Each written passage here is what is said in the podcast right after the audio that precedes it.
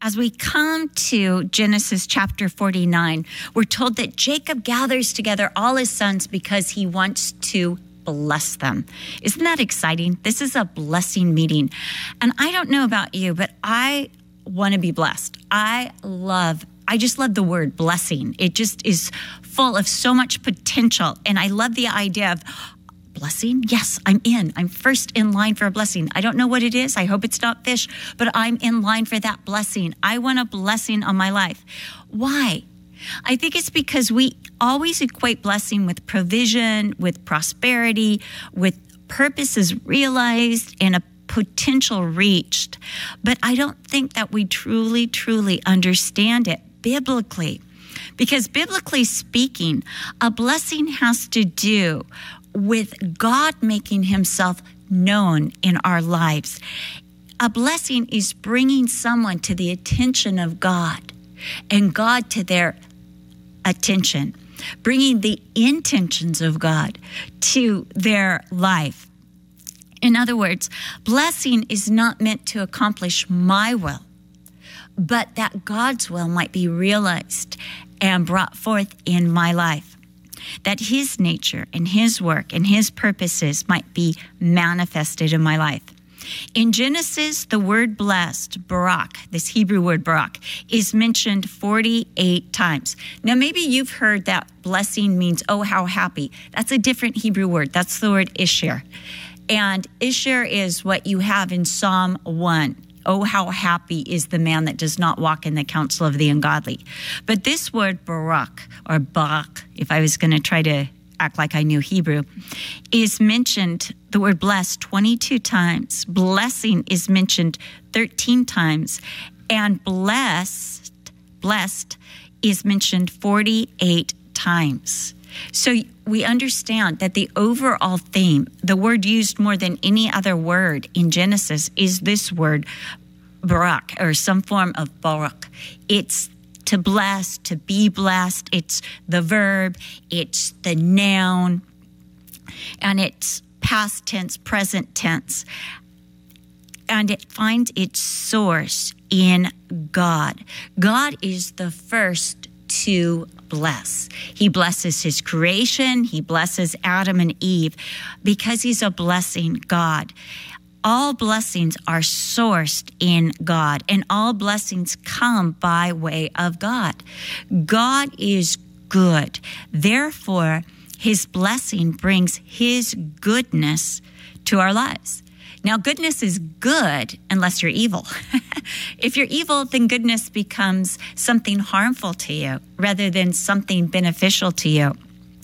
If we are evil, then God's blessing and his goodness becomes a curse rather than a help. Again, God's blessings do not help us achieve our own ends but they enable us to reach all the potential and good plans that God has for us. God's blessings are not an exemption from hardship, but they bring God's purposes to hardship. They bring God's um, goodness to even the horrific circumstances and heinous events of our life. God's blessing does not correct or remove the hardship. God's blessing harnesses hardship and makes it bow to the greater purposes of God.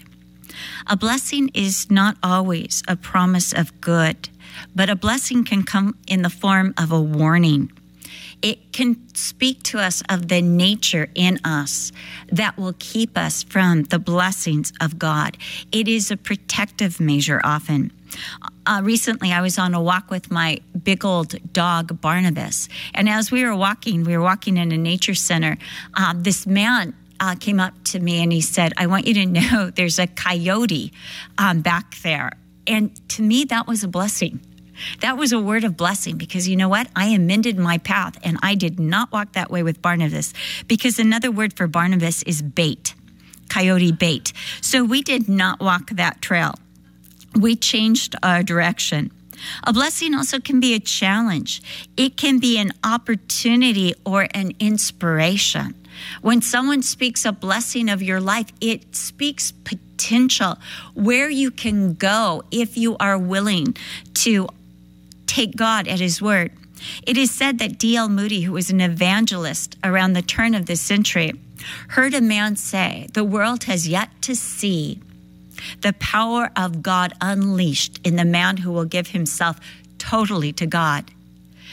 That was a blessing to D.L. Moody. That was an opportunity. And he gave his life fully to God because he wanted to see the power of God unleashed. A blessing can be a conditional promise, but a blessing is always a gift. If we heed it, it's a warning, and then we will be benefited. If we rise to the challenge or promise, we will realize the goodness of God. Ultimately, blessings have to do with bringing us under the watchful care of a great God, bringing us under the covenant blessings. But if you remember, those covenant blessings were also a curse. If you walk with the Lord, you'll be blessed. If you turn from the Lord, you will not be blessed or realize those blessings. Blessing someone is to give someone or something to God, asking God to work His best in their lives. Have you ever had someone speak a word over you that stays with you? It's that word that you can't forget. For some of you, it was a mean word and you cannot let go of it. You can't forget it. It was so mean. It was like, wow, why did they say that? And sometimes when something good happens to you, you're thinking, no, this can't be good because that word that was spoken and it it tends to derail you in your purposes. It it tends to mar even the great things that can happen to you. But a word of blessing is a word that you can't forget. And it might be a word of warning. It might be a word of promise. I was recently reading a biography of Darlene Deibler Rose. She wrote Evidence Not Seen.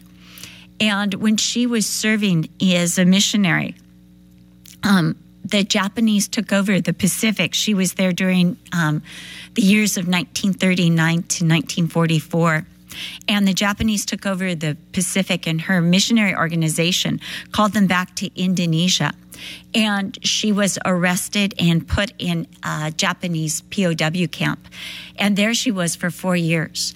But before she had gone into this camp, her her supervisor, a man named Dr. Jeffries, a really godly man, had said to her, Darlene, be a good soldier of the Lord Jesus Christ. That was a word of blessing to her um, through every temptation, through every hardship.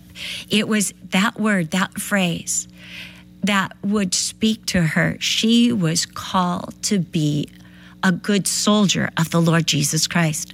God would give her the strength to be a good soldier of the Lord Jesus Christ.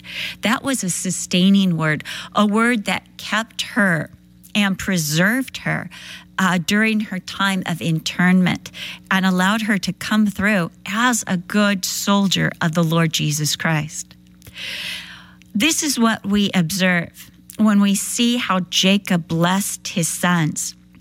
In Genesis 49 28, all these are the 12 tribes of Israel. And this is what their father spoke to them. And he blessed them he blessed each one according to his own blessing. Yet when we read the things that Jacob pronounced over his sons, the majority of what we read doesn't seem necessarily like a blessing. Imagine being told that you were going to a blessing meeting. What, what, what comes up in your mind when you think a blessing meeting? What do you expect? What comes to mind? Isn't it the idea of having great things spoken over you? But let's say you go to that blessing meeting and this godly man, a man known for his kindness, you're like, yes, yes, yes. He comes up and he's like, can I bless you? We're like, yes, please. Let's say he puts his hand on you and says, You are a venomous snake hanging out by the side of the road that lethally bites the horse's heel and makes the rider fall off backwards. You're like, Thank you so much. I came here, drove 30 miles just to hear that, that wondrous word. Imagine your dismay. Did he just call you a snake? Not only a snake, you're not like even a king snake. You're not even a gopher snake. You're not even a beneficial snake. You're like a venomous snake. You came to hear a word like, You are a beautiful princess. Your frog will soon turn to a prince as you continue to show him the affection of the Lord. You're like, yes, or your humble home will become a castle. That's what we want to hear. That's what we want to hear. Our dismay has to do with our misunderstanding of what a blessing is. You see, it's a blessing to know there's a venomous snake in your nature. And that venomous snake has to be given to God because otherwise you have the potential to be lethal. You have the potential to kill, to make people stumble and fall. This gives you an opportunity to know that nature. I think that's the problem with all these personality tests that we say that we take. They're not honest. I know this woman who was like, I took a personality test and I am just a lover. And I was looking at her going, wow, that is never the estimation I would give to you. You know, I, I think everyone's personalities, this is just something that is not biblical, but I believe everyone's personalities can be found in a Winnie the Pooh book.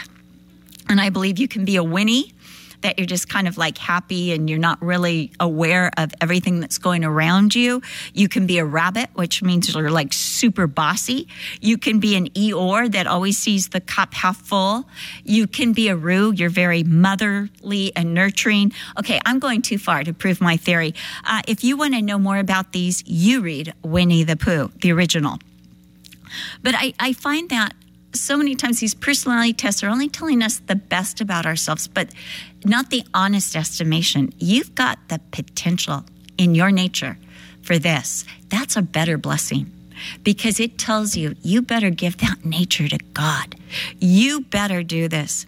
It invites repentance and dedication to the Lord.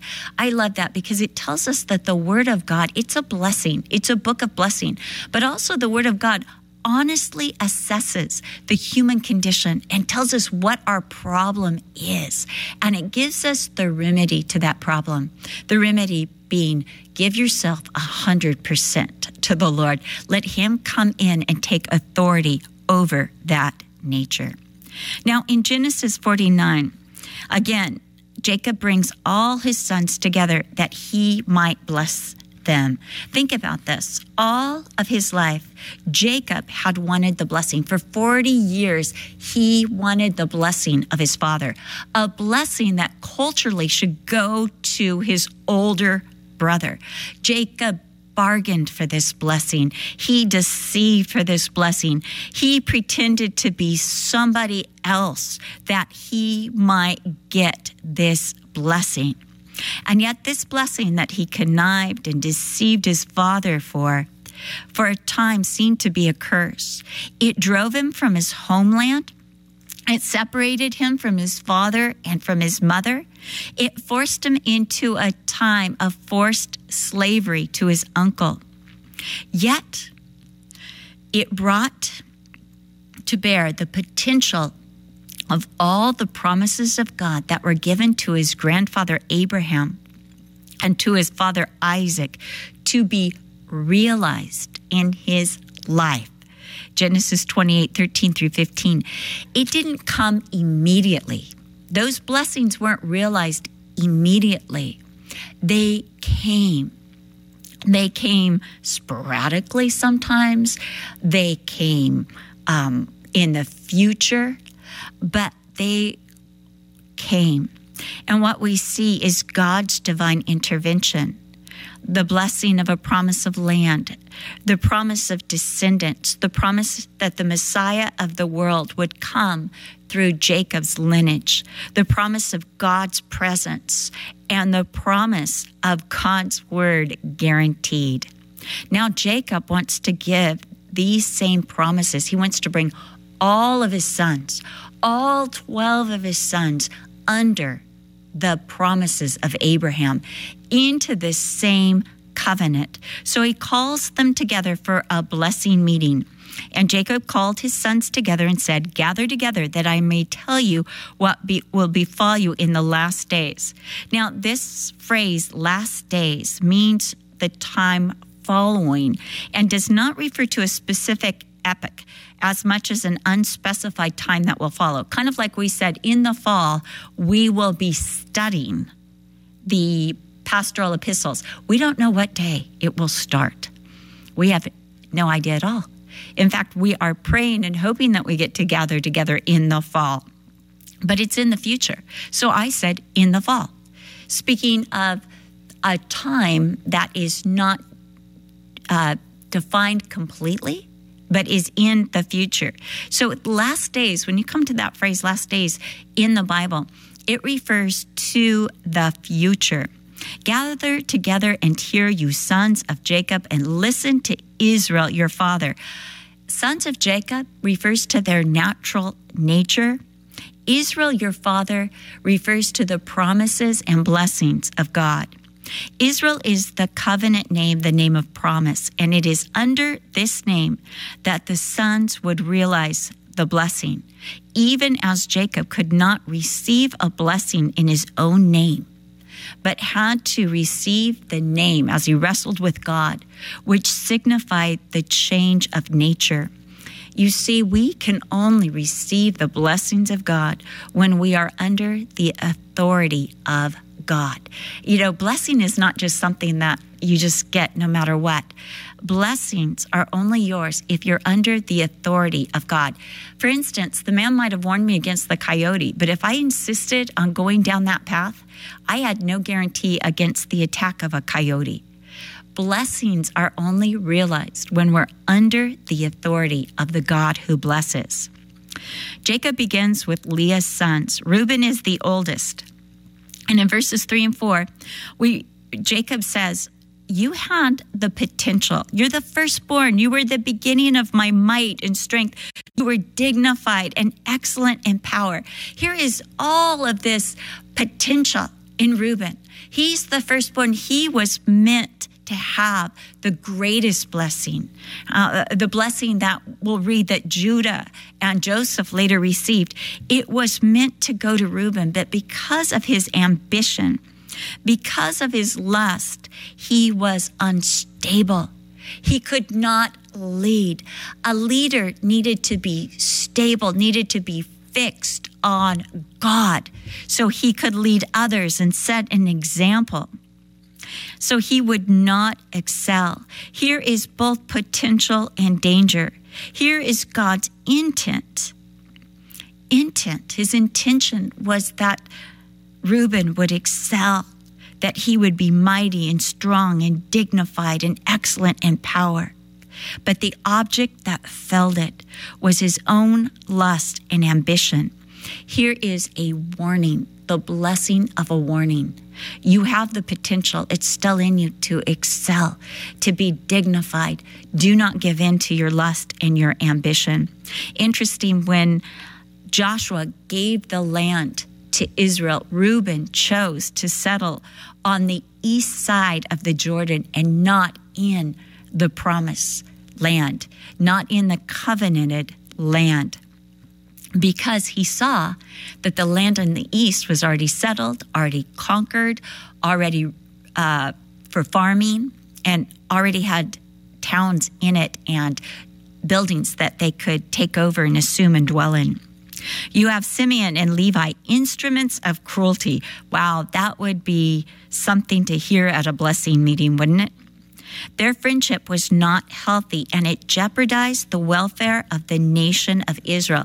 They had already jeopardized the family of Israel not once, but twice. Once in Shechem, the second time when they were party to selling their brother Joseph to Egypt. They had a problem with anger, fierce, wrath, cruel. In their vengeance, they went too far to overkill. When when they avenged. They went beyond vengeance to plundering the people, to capturing the wives. It was wrong. It wasn't just. It was overkill. And so Jacob pronounces the blessing you're going to be separated.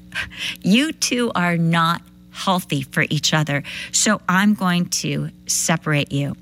You know, it's interesting because years ago, I recognized that I had a problem with gossip. This is some probably 18 or 19 years ago. I felt the Holy Spirit say, You've been gossiping lately, and that's really displeasing to me. And I said, Lord, you're right. I repent. But there are two women in my life that whenever I talk to them, it goes from zero to gossip in less than five seconds. And I don't know how to stop it. I don't know what to do. And the Lord took both of those women out of my life uh, within three months. Both were removed. Now I had no excuse. do not gossip. It was God separating, and it was healthier for them and it was healthier for me. Simeon and Levi were not good for each other. They needed to be separated. Separated. It's interesting again, when it comes to the land of Israel, Simeon was put in the midst of all the tribes. Like, we're going to watch you. You you can't do naughty things. You can't let your anger uh, grow. In fact, his tribe was situated in the middle of the tribe of Judah. Levi then became, um, had no certain uh, uh, jurisdiction. In fact, they were scattered throughout the tribes of Israel. Interesting that they were the lawgiver tribe. They were the ones, they were kind of like the police force. God says, I'll put this to good use. We'll make you the police force and you will give people the law of God and enforce it in the towns wherever you are. But you'll be separated because together you're a little dangerous. It's interesting to note that it was the tribe of Levi that cried for the crucifixion, uh, crucifixion of Jesus. They're the ones who said, Crucify him, and would not be sated with exile or anything less, uh, not with scourging, but with Jesus who had done no evil. They wanted crucifixion. Judah is the next son. Now, this is the blessing you want. Oh, what a blessing. None of Judah's past infractions are mentioned. Don't you love that? Not one. Not, well, you did this. Like Reuben, you, you, you know, you slept with Bilhah. Bad. Uh, Simeon and Levi, you were angry. Uh, you took too much vengeance. Now we know Judah was complicit in the selling of Joseph. We know that Judah um, had two evil sons who God slew. We know that Judah was not honest in his dealings with Tamar, and yet none of these are mentioned. In fact, praise awaits his future. There's been such a dramatic change in Judah, probably much like the change that happened to Jacob when he became Israel. Judah now begins to live up to his name, praise. He is a cause to give God glory. We're told he'll have victory over his enemies, that his father's children will bow down, his brothers at some time will all bow down to the tribe of Judah, that he's like a lion, a lion who um, is strong, a lion who gets his prey. And we're told that the scepter, the royal dynasty or a lawgiver, will not depart from Judah until Shiloh or the right translation or the one whose right it is to hold the scepter, the one whose right it is to give the law comes. And the Shiloh, or the one whose right it is, it's a messianic reference that for years has been recognized by rabbis and by scholars. This is speaking of the branch, uh, the the the uh, shoot that will come out of Jesse or the tribe of Judah, the one whose right it is to hold the scepter. To him belongs the obedience of the people. Then we have this image of a donkey being bound to the vine. Now, a donkey would not be uh, bound to an ordinary grapevine because a donkey would be so strong it would just pull it out of the ground because most grapevines are weak. In fact, they don't make houses out of the wood of grapevines. Uh, you might make wicker or rattan because it's malleable. But here is an image of such prosperity that he will bring such fruitfulness and such strong vines, uh, grapevines to Israel that you could even bind a donkey to it because that's how strong the grapevine will be.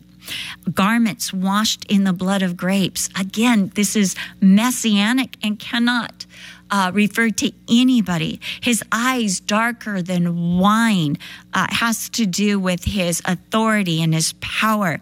In Revelation, we're told that Jesus has eyes that burn with fire, his teeth whiter than milk. Um, he's smiling, he's victorious. This was understood by rabbis through the ages and scholars as a messianic reference. This is the one, the son through whom the seed of Abraham would come. This is the seed according to Genesis 12, 3, that all the nations of the world would be blessed by. There's an interesting event that happened in Israel in the year 7 AD. And in 7 AD, the right of capital punishment was taken away from um, the religious Jews in Israel. They were they could not uh, they were not to stone, they were not to put anyone to death by their laws. Everything had to come under the jurisdiction of Rome. The religious leaders were so upset about this. And going back to this promise found in Genesis chapter 49, they said, the lawgiver has uh, departed. We've lost the scepter, the right to capital punishment. God has failed his promises. There's no Shiloh. And they marched through the streets mourning that God had failed his promises. I find that so interesting. Um, that they'd rather believe that God failed his promises than look around and say, Where's Shiloh? He must be here. The Messiah must have come. But remember, it was the same religious elites when the Magi came from the east and said, Where is he who is born king of the Jews? And they said, Go check out Bethlehem. But they didn't go. They didn't check it out. They had lost faith in the promises of God rather than look for a Messiah. Recently, on a trip to Israel, we were at a place called the Temple Institute. And we were asking the young Jewish girl there about the plans to build the temple. And we asked her, Are you using Solomon's plans? And she said, No, we're using the plans that we find um, of Herod's temple. And we said, Why would you do Herod's temple? She said, We believe a Gentile will help us build our temple. That was interesting. But Jesus said, But the Messiah is supposed to build the temple. She said, Oh, we don't believe in the Messiah anymore. He had his chance to come. He's never come. We think that we just misunderstood those passages. Is that incredible? Rather than look for Shiloh, they would rather believe that God failed his promises rather than look for Shiloh or believe that Jesus is the Messiah. The messianic promises in the Bible are progressive. They're like clue after clue to help those who are really interested and want to know to recognize the time of their visitation, to recognize their Messiah. In John 5:39, he was Jesus speaking to the religious elite said, "You search the scripture, for in them you think you have life. You think you have a blessing in these, but these are they which testify of me. Jesus is the blessing. And when we are under the authority of Jesus, we are under the authority of a blessing. When we are not under the authority of Jesus, we don't have a chance for the blessing of God. Next, we come to Zebulun. His blessing has to do with where he will dwell and where he will live and his livelihood the location of his blessing. He is to be by the sea. Um, Zebulun's uh, allotment fell near Galilee, and it was believed that the tribe of Zebulun became fishermen. Issachar is a strong donkey. Again, is this a blessing to you? You are a strong donkey bearing burdens, but you're overly concerned with the work and you'll become enslaved to it. You will bow down under it. Great.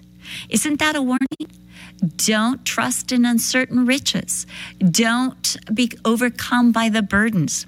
Dan, this is the blessing again that I mentioned in the beginning that I really, really would not want. And yet, it's a blessing to Dan to know how lethal he could be. Dan is like a poisonous snake at the side of the road that bites the horse and makes the rider fall. It's interesting.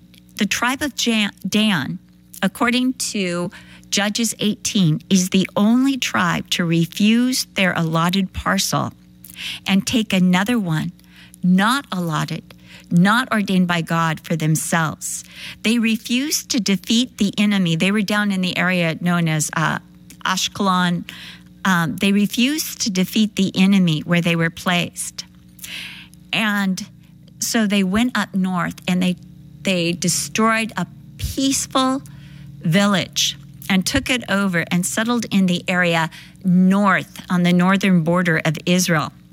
They were the first tribe of Israel to fall to idolatry and as a tribe to lead Israel into idolatry. They were the snake that caused Israel to fall backwards. Asher oh, sorry, Gad. Gad means a troop comes, remember? And it says Gad will be like a troop. It will it will um, have to fight. A troop will trample upon him, but he shall triumph at last. Then we move on to Asher. This might be some that some of you would like. Asher is going to be rich and they will make royal dainties. Some of you who are uh, cooks some of you, you know who you are, who make that delicious sourdough bread. You are yielding the royal dainties. That's where COVID's a blessing. Some of you have started making sourdough bread. Would you have done that without COVID? I think not. Asher, okay, we're moving on to Naphtali, like a deer let loose with goodly words. The idea is that um, of does running throughout Israel, bringing with them goodly words, uh, poetry, um, beauty. It's interesting with Naphtali because, again, there's a prophecy in Isaiah about the Messiah coming to Naphtali and bringing light with him. Naphtali um, includes the area of Nazareth, and in Luke 4:22, we're told that when Jesus went to Nazareth, they marveled at the gracious words which he spoke. Again, taking those gracious words every place. And then we come to Joseph. Here is another great word of blessing. This is the longest blessing that Jacob gives. He tells Joseph a fruitful bough like a like a, a well. Again, this um, idea of uh, always getting water, always being nourished. Uh, again, like Psalm 1, branches that hang over the wall. You outgrow your place. You're, um, you're exceeding your inheritance. You were shot by archers, bitterly grieved, hated, but your bow remained strong. In other words, he held the bow in place and did not shoot the arrow. Um, this is uh, this is a reference to the fact that he did not retaliate in kind against his brothers. There's a book that I love. It's called The Tale of Three Kings by a man named Gene Edwards. And it has to do with um, how to react to criticism, how to react to. Um, bad treatment. And in that book, he talks about how Saul, when he hurled the spear at David, the natural response of David would to be pull that spear out and hurl it right back. Isn't that how we are? We want to always give in kind. But Joseph does not retaliate in kind. He just holds it steady. He can, he's got the power to retaliate, but he does not shoot the arrow. His bow remains strong. He's resilient against the attacks. And he's actually made stronger through the adversities because of God's hand upon him. In his life, the care of the shepherd of Israel, and he's taking care of his brothers like a shepherd. God shepherded him, God stayed with him during um, the persecution by his brothers, uh, during the trip um, held by the Midianites as a prisoner. Uh, as a slave in Potiphar's house, as a prisoner again in the jail of Pharaoh. Um, he is the, the stone of Israel or the rock that never moves, uh, this attribute of God being so strong and invincible and not moving. Joshua, who led the people into the land of promise and gave their allotments um, in the promised land, was a descendant of Joseph from the tribe of Ephraim. So we see this leadership here um, as the firstborn, Joshua. And again, we see the leadership of the tribe of Judah in the dynasty of David and then in our Messiah. So, blessings, God's good intentions from the Almighty from the heaven above, of the deep or unseen, from the womb or descendants, from the fathers, excellent blessings, abundant blessings up to the utmost bound of the everlasting hills on his head and on his crown. I mean, Jacob is saying to Joseph, I want you just to swim in the blessings. You know, isn't that interesting when you think of the grace of God? Um, the grace of God is such a blessing, and God means us to be overwhelmed and just swimming in His grace, just overcome by it, that it would fill us and we would be filled with the grace of God. This is this is the blessings that God wants. And we're told in Ephesians 1 that all the blessings are ours in heavenly places. We are blessed with all blessings. We could live like this if we come under the authority of Jesus Christ. Even the curses will be turned to blessings. Now, when you look at Joseph's life, it wasn't one of, um, in our mind, of of blessing after blessing. I mean, think about it. He's thrown into a pit. His brothers hate him as Jacob said he's shot at, he's a slave, he's falsely accused, he's placed in prison. But because he kept the Lord always before him, all those things were turned into a blessing. The, the things that um, Satan meant for evil were all turned to good and became a blessing. Then you've got Benjamin. Now, I find this fascinating because Benjamin is the other favored son. He's the one that Jacob clung to when he thought he lost Joseph. And yet he says to Benjamin, whose name means son of my right hand, or it should be a bless, a blessing place, a blessed name. But he says, You're a ravenous wolf. You're dangerous. You go hunting in the morning and night, you share your food with others.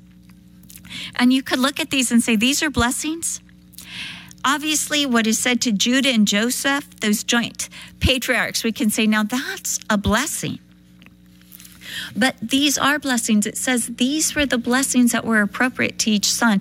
These were the blessings that they needed to hear in order to protect them from their own nature, from their own propensities, to safeguard the promises of God to them and to their children.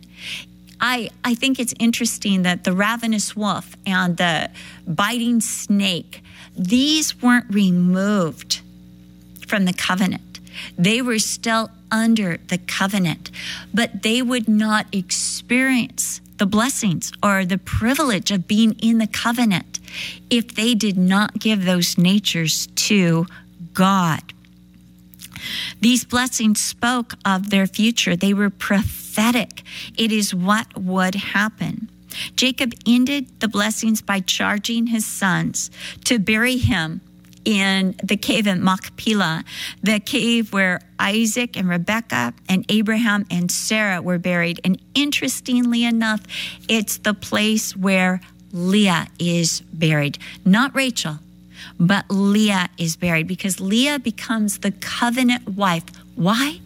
Because Judah because the lion of the tribe of Judah, because the seed of Abraham, this blessed lineage of Jesus, the Messiah, would come through Leah. So she is in the cave of promise. This also, this burial of Jacob in Israel at this cave would remind the brothers of the surety of the blessings that they received from their father and that their future was in Canaan, in the promises of God, not in the kingdoms of this world. Jacob had reserved his remaining strength in order to speak these blessings, these words over his sons. And then he died. It was with everything that he had. He gave these blessings to each one, not leaving one out. Before we go into chapter 50, I would like to ask which tribe's blessing would you want? Isn't it the blessing of Judah or Joseph? Yet, whatever the word that was given, it's important to remember it was their word. It was the right word. It was the treasured word. It was the expedient word. And it was the word that they were to pass down to their children. You know, we're all a bunch of ravenous wolves. We better watch out for that. You know, sometimes we have things in our nature that are just propensities. They are just something that you can say, "Oh, my mother was like that." It's it's almost in our DNA. But even those things need to be submitted to the Lord. And the Lord can take those things if they're submitted and take that curse and turn it into a blessing if we give it to the authority and put it under the authority of Jesus Christ. Now, Jacob had reserved his greatest blessings for Joseph. And Joseph then became a dispensary of blessing. He did not keep the blessings for himself, but sought to bless his brothers. Uh, this reminds me of my daughter, Kristen. Whenever we would give her money for a field trip, she would come back with something for all of us. She always would just buy, and she still, she has this one closet that is just filled with gifts for people because she'll like, oh, they'd like that. I'm going to get this. And so she has, she's impoverished because she's always buying for other people constantly. And I never know when I'm going to get something for Kristen or what I'm going to get from her. But I know I'm going to get something because she just does that. She's always giving these unexpected gifts. My mother in law is a lot like that. And I think my daughter got that from her. Um, I do have uh, two sons, and it's interesting because they didn't get so much that nature. I remember one Christmas, my mother gave uh, my son Char $40 to buy presents for the whole family. And you know what Char did? He spent $35 at Toys R Us on himself. He was left with $5, but that's all right because he found a um, ramble cell, a rumble cell, which is like a used cell at a church where people were selling used items. And he was able for $5 to get each of us a gift.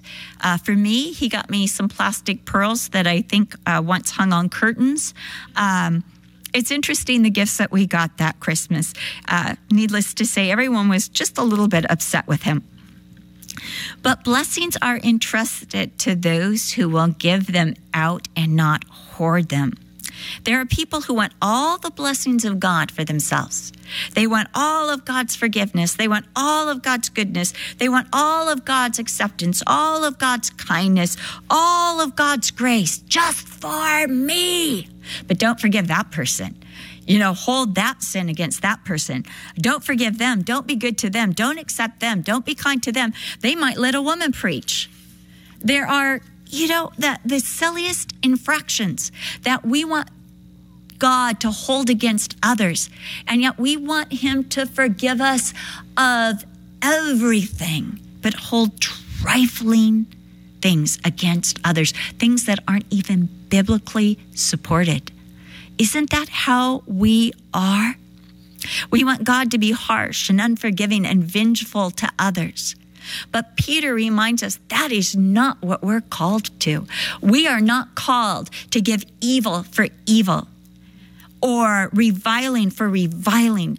And Peter says this, but on the contrary, in exact um, opposition to that, we are to give blessings. We are called to this. What are we called to? We are called to bless. We are called to be a blessing. And Peter says that you may inherit the blessing. In other words, if you want God to bless you, you better start blessing others. That's the way to the blessing of God. In Matthew 7 12, Jesus said, What you want others to do for you, do for them. You model it. And then you'll get it back. Do you want to be blessed? Then bless others. Do you want people to say a blessing word, not the snake word, not the ravenous wolf word? But wouldn't you like someone to come up to you and say, you know, you're like Naphtali.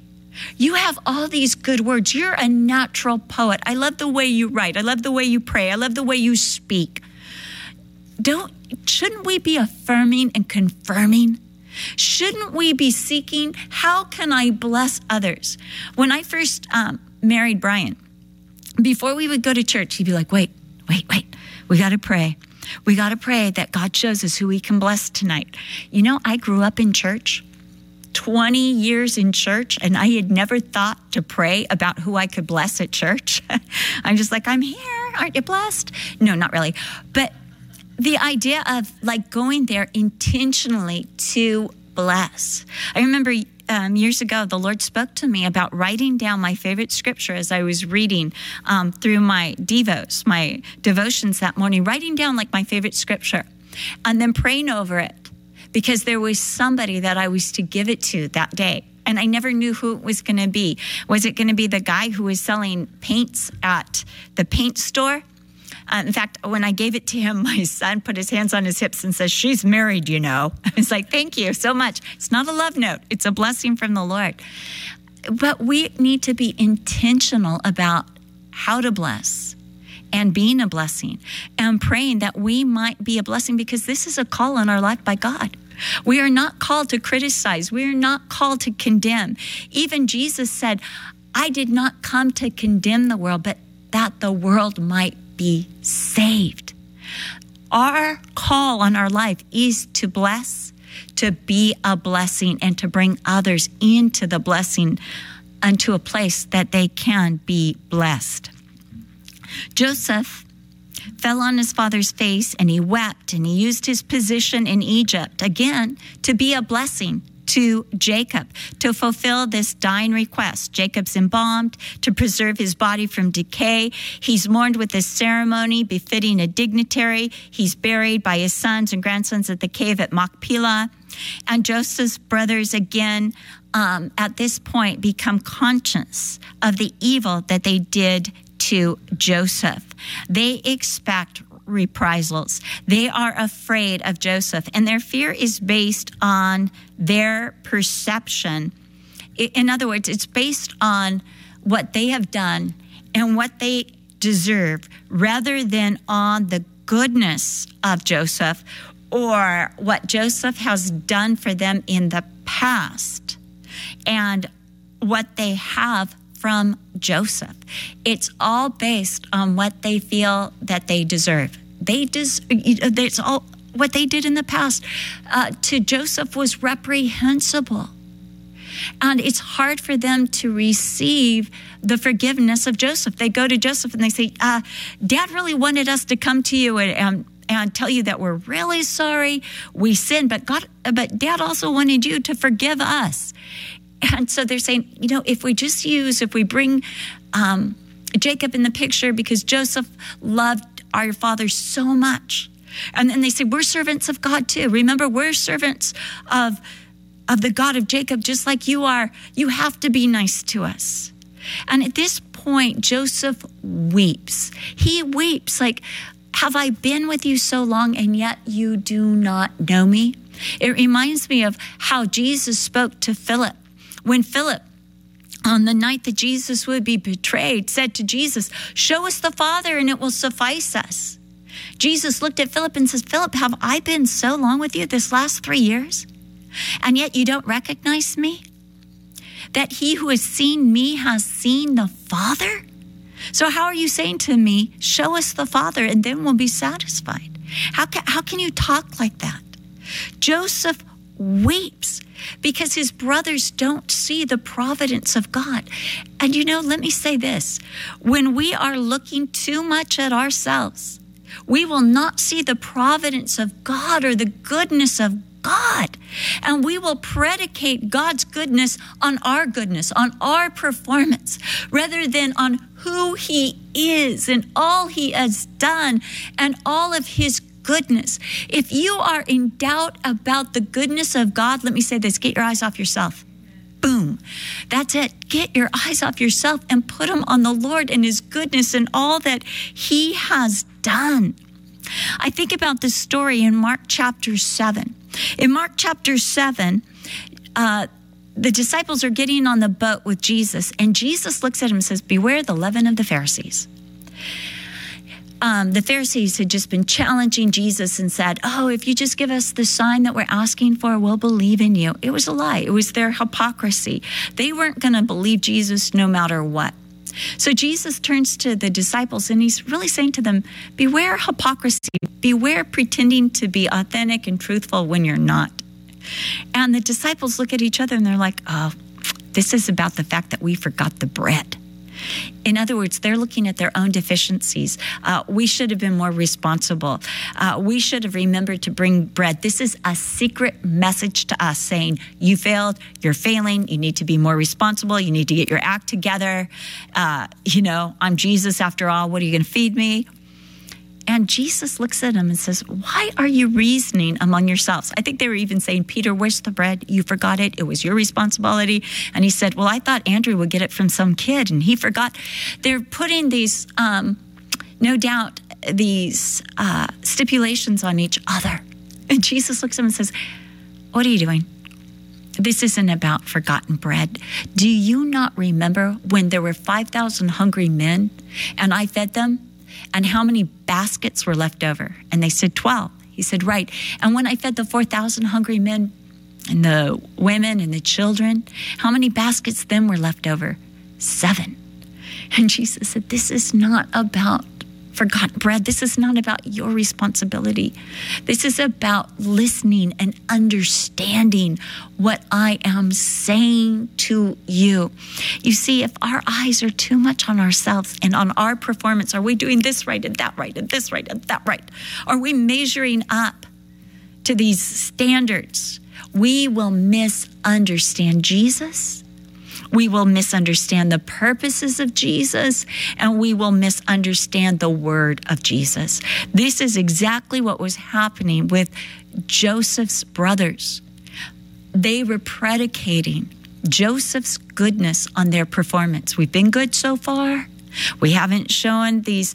Uh, our, our, our nature, we're trying to be so good in Goshen. And Joseph cries, he weeps. They still did not understand their brother. They had been living for 17 years under the blessing of Joseph, and yet they still distrusted him. 17 years, and yet they still expected evil from him. 17 years, and they expected at best to be his servants, not his brothers. 17 years. Again, because they predicated his goodness on what they had done rather than on who he, Joseph, was.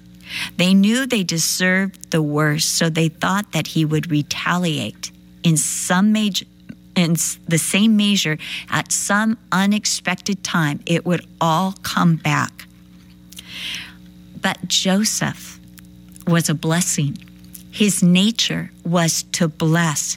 He realized that he had been called to bless, that everything, every circumstance in his life was part of God's call to bless his brothers, to bless the sons of Jacob, to preserve them. Joseph wants them to turn to God.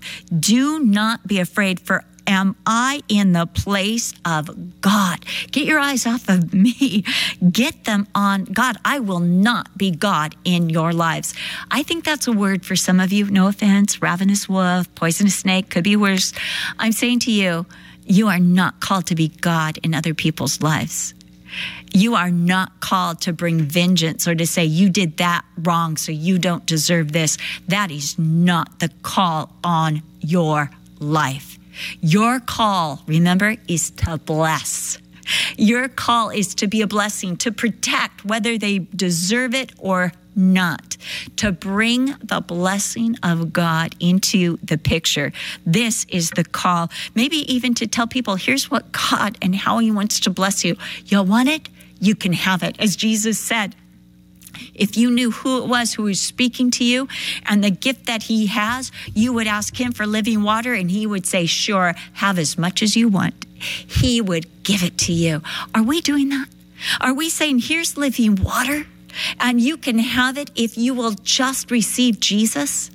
This is the call on our lives. Do not be afraid, for I am not in the place of God. He was not their judge. They have a greater judge. In fact, I feel like people sometimes that they are prone to evil because they think they stand before men and men can be deceived. But you know what? We stand before God who sees everything, even the motivation of the heart. But as for you, you meant evil against me. Yeah, you were bad. You were so bad. But God meant it for good in order to bring it about as it is this day to save many alive. You might have meant it for evil, but God turned it to good. God is a blessing God who can even overcome the curse of sin, even overcome the worst evil, the accumulated evil of men. God can overcome it by a cross, by the worst, most torturous implement of men. God can overcome, overwhelm all the evil of man. He can turn, he can turn the curse on the curse and bring a blessing of salvation and an opening of all the blessings of God to pour out on us. God turned the intended evil to a blessing. And this is the story of the Bible from end to end. God takes the worst that man has done, God takes the worst of men, and God harnesses all the bad things in life and says, I didn't. I didn't keep them from coming. I allowed them to run their course, but then I turned it into a blessing. Whether the curse of sin he used the curse of sin to display his love and his grace. Whether it's the curse of Balaam, God turned it into a blessing for the children of Israel. God takes the worst, the curse of Haman, and turned it into the blessing of the Jews. And thus, with the Roman cross of death, he turned it into the emblem of life. He took what was the emblem of shame. And he turned it into the emblem of blessing. He turned what was the emblem of cruelty and turned it into the emblem of love. Only God. Only God could do this through Jesus. And that's what he's done. Joseph says, Now therefore do not be afraid. I will provide for you and your little ones. And we read that Joseph continued to bless his family. He even said, Take my bones after I'm embalmed, take them back to the promised land. And for 400 years, the uh, sarcophagus of Joseph spoke to the fact that Israel would return to the land of promise and it would be theirs. It continued to bless. It was an emblem of faith according to Hebrews chapter 11.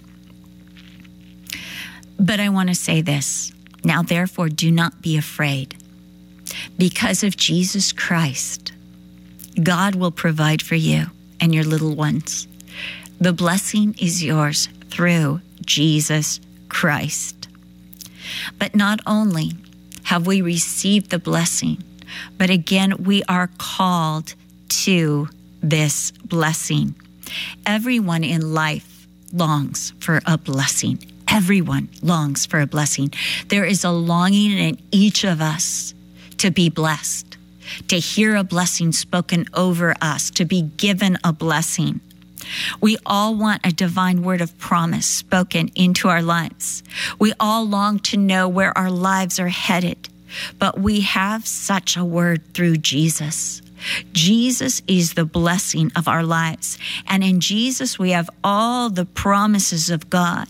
He became a curse for us, that through him we might have all the blessings of God. And if we believe and place ourselves under His authority, we will be blessed. And we have the potential, if we are under the authority of Jesus and in obedience to Jesus, to overflow with blessing to have the blessing of the, the sky above and the earth below and the, the waters all around us. And we can bless others and speak blessing over them. Blessings are warnings, potential promises, challenges, inspiring words, and prophetic. And God desires to so fill our mouth and our heart and our lives with blessings that we will spill over with blessings to others and we will speak the blessings of God into the life of others, over the life of others. Do you long to be blessed? Then seek to be a blessing from God to others. Let's pray. Lord, as we end this study in Genesis, Lord, make us a blessing. Lord, we want to just take a time, just take uh, some time right now. And those of you listening, I want you just to um, open your hands because opening our hands is not only to open to God, but it's also to receive from God. Because until we open our hands to God and we let Him take the ravenous wolf out of us, um, take the, the venom out of our lives, until we open and let God take that away, we can never receive the blessings that He wants to put back into our hands. He wants to take the artificial, the gossip, the yuck out of our lives, those things that we've used to protect ourselves. He wants to take these out of our lives and He wants to put blessing into our hands. But these blessings that He wants to give to us, we are to distribute to others. We are to be dispensaries of blessing. So, will you hold out your hands right now to the Lord and say, Lord, those things in my life that are displeasing, that are not under the authority of Jesus Christ, will you remove them? Or will you change their, their nature, Lord? I bring this thing in my life under the authority of Jesus Christ. Maybe you have a gossipy tongue. I bring that under the authority of Jesus Christ. Maybe you've got some venom that comes out, these mean words. I bring that under the authority of Jesus Christ. Maybe you're a great baker. I bring that under the authority of Jesus Christ. Maybe you're a poet. I bring that under the authority of Jesus Christ. Whatever it is, talent, good or evil, I bring that under the authority of Jesus Christ that I might receive the blessing of Jesus Christ, that I might give the blessing of Jesus Christ. Lord, I ask in Jesus' name, you died that you might bring us the blessing of God. You died that we might be saved to bless and to be a blessing. God, will you work in us? Will you work in us? Will you so thoroughly work your blessing in us that we will not be those who curse others or condemn others, that we will not try to be God to others, but we will let you be God and we will be the blessings of God. We will be the dispensary of the blessings of God. Lord, this I pray as we finish up Genesis.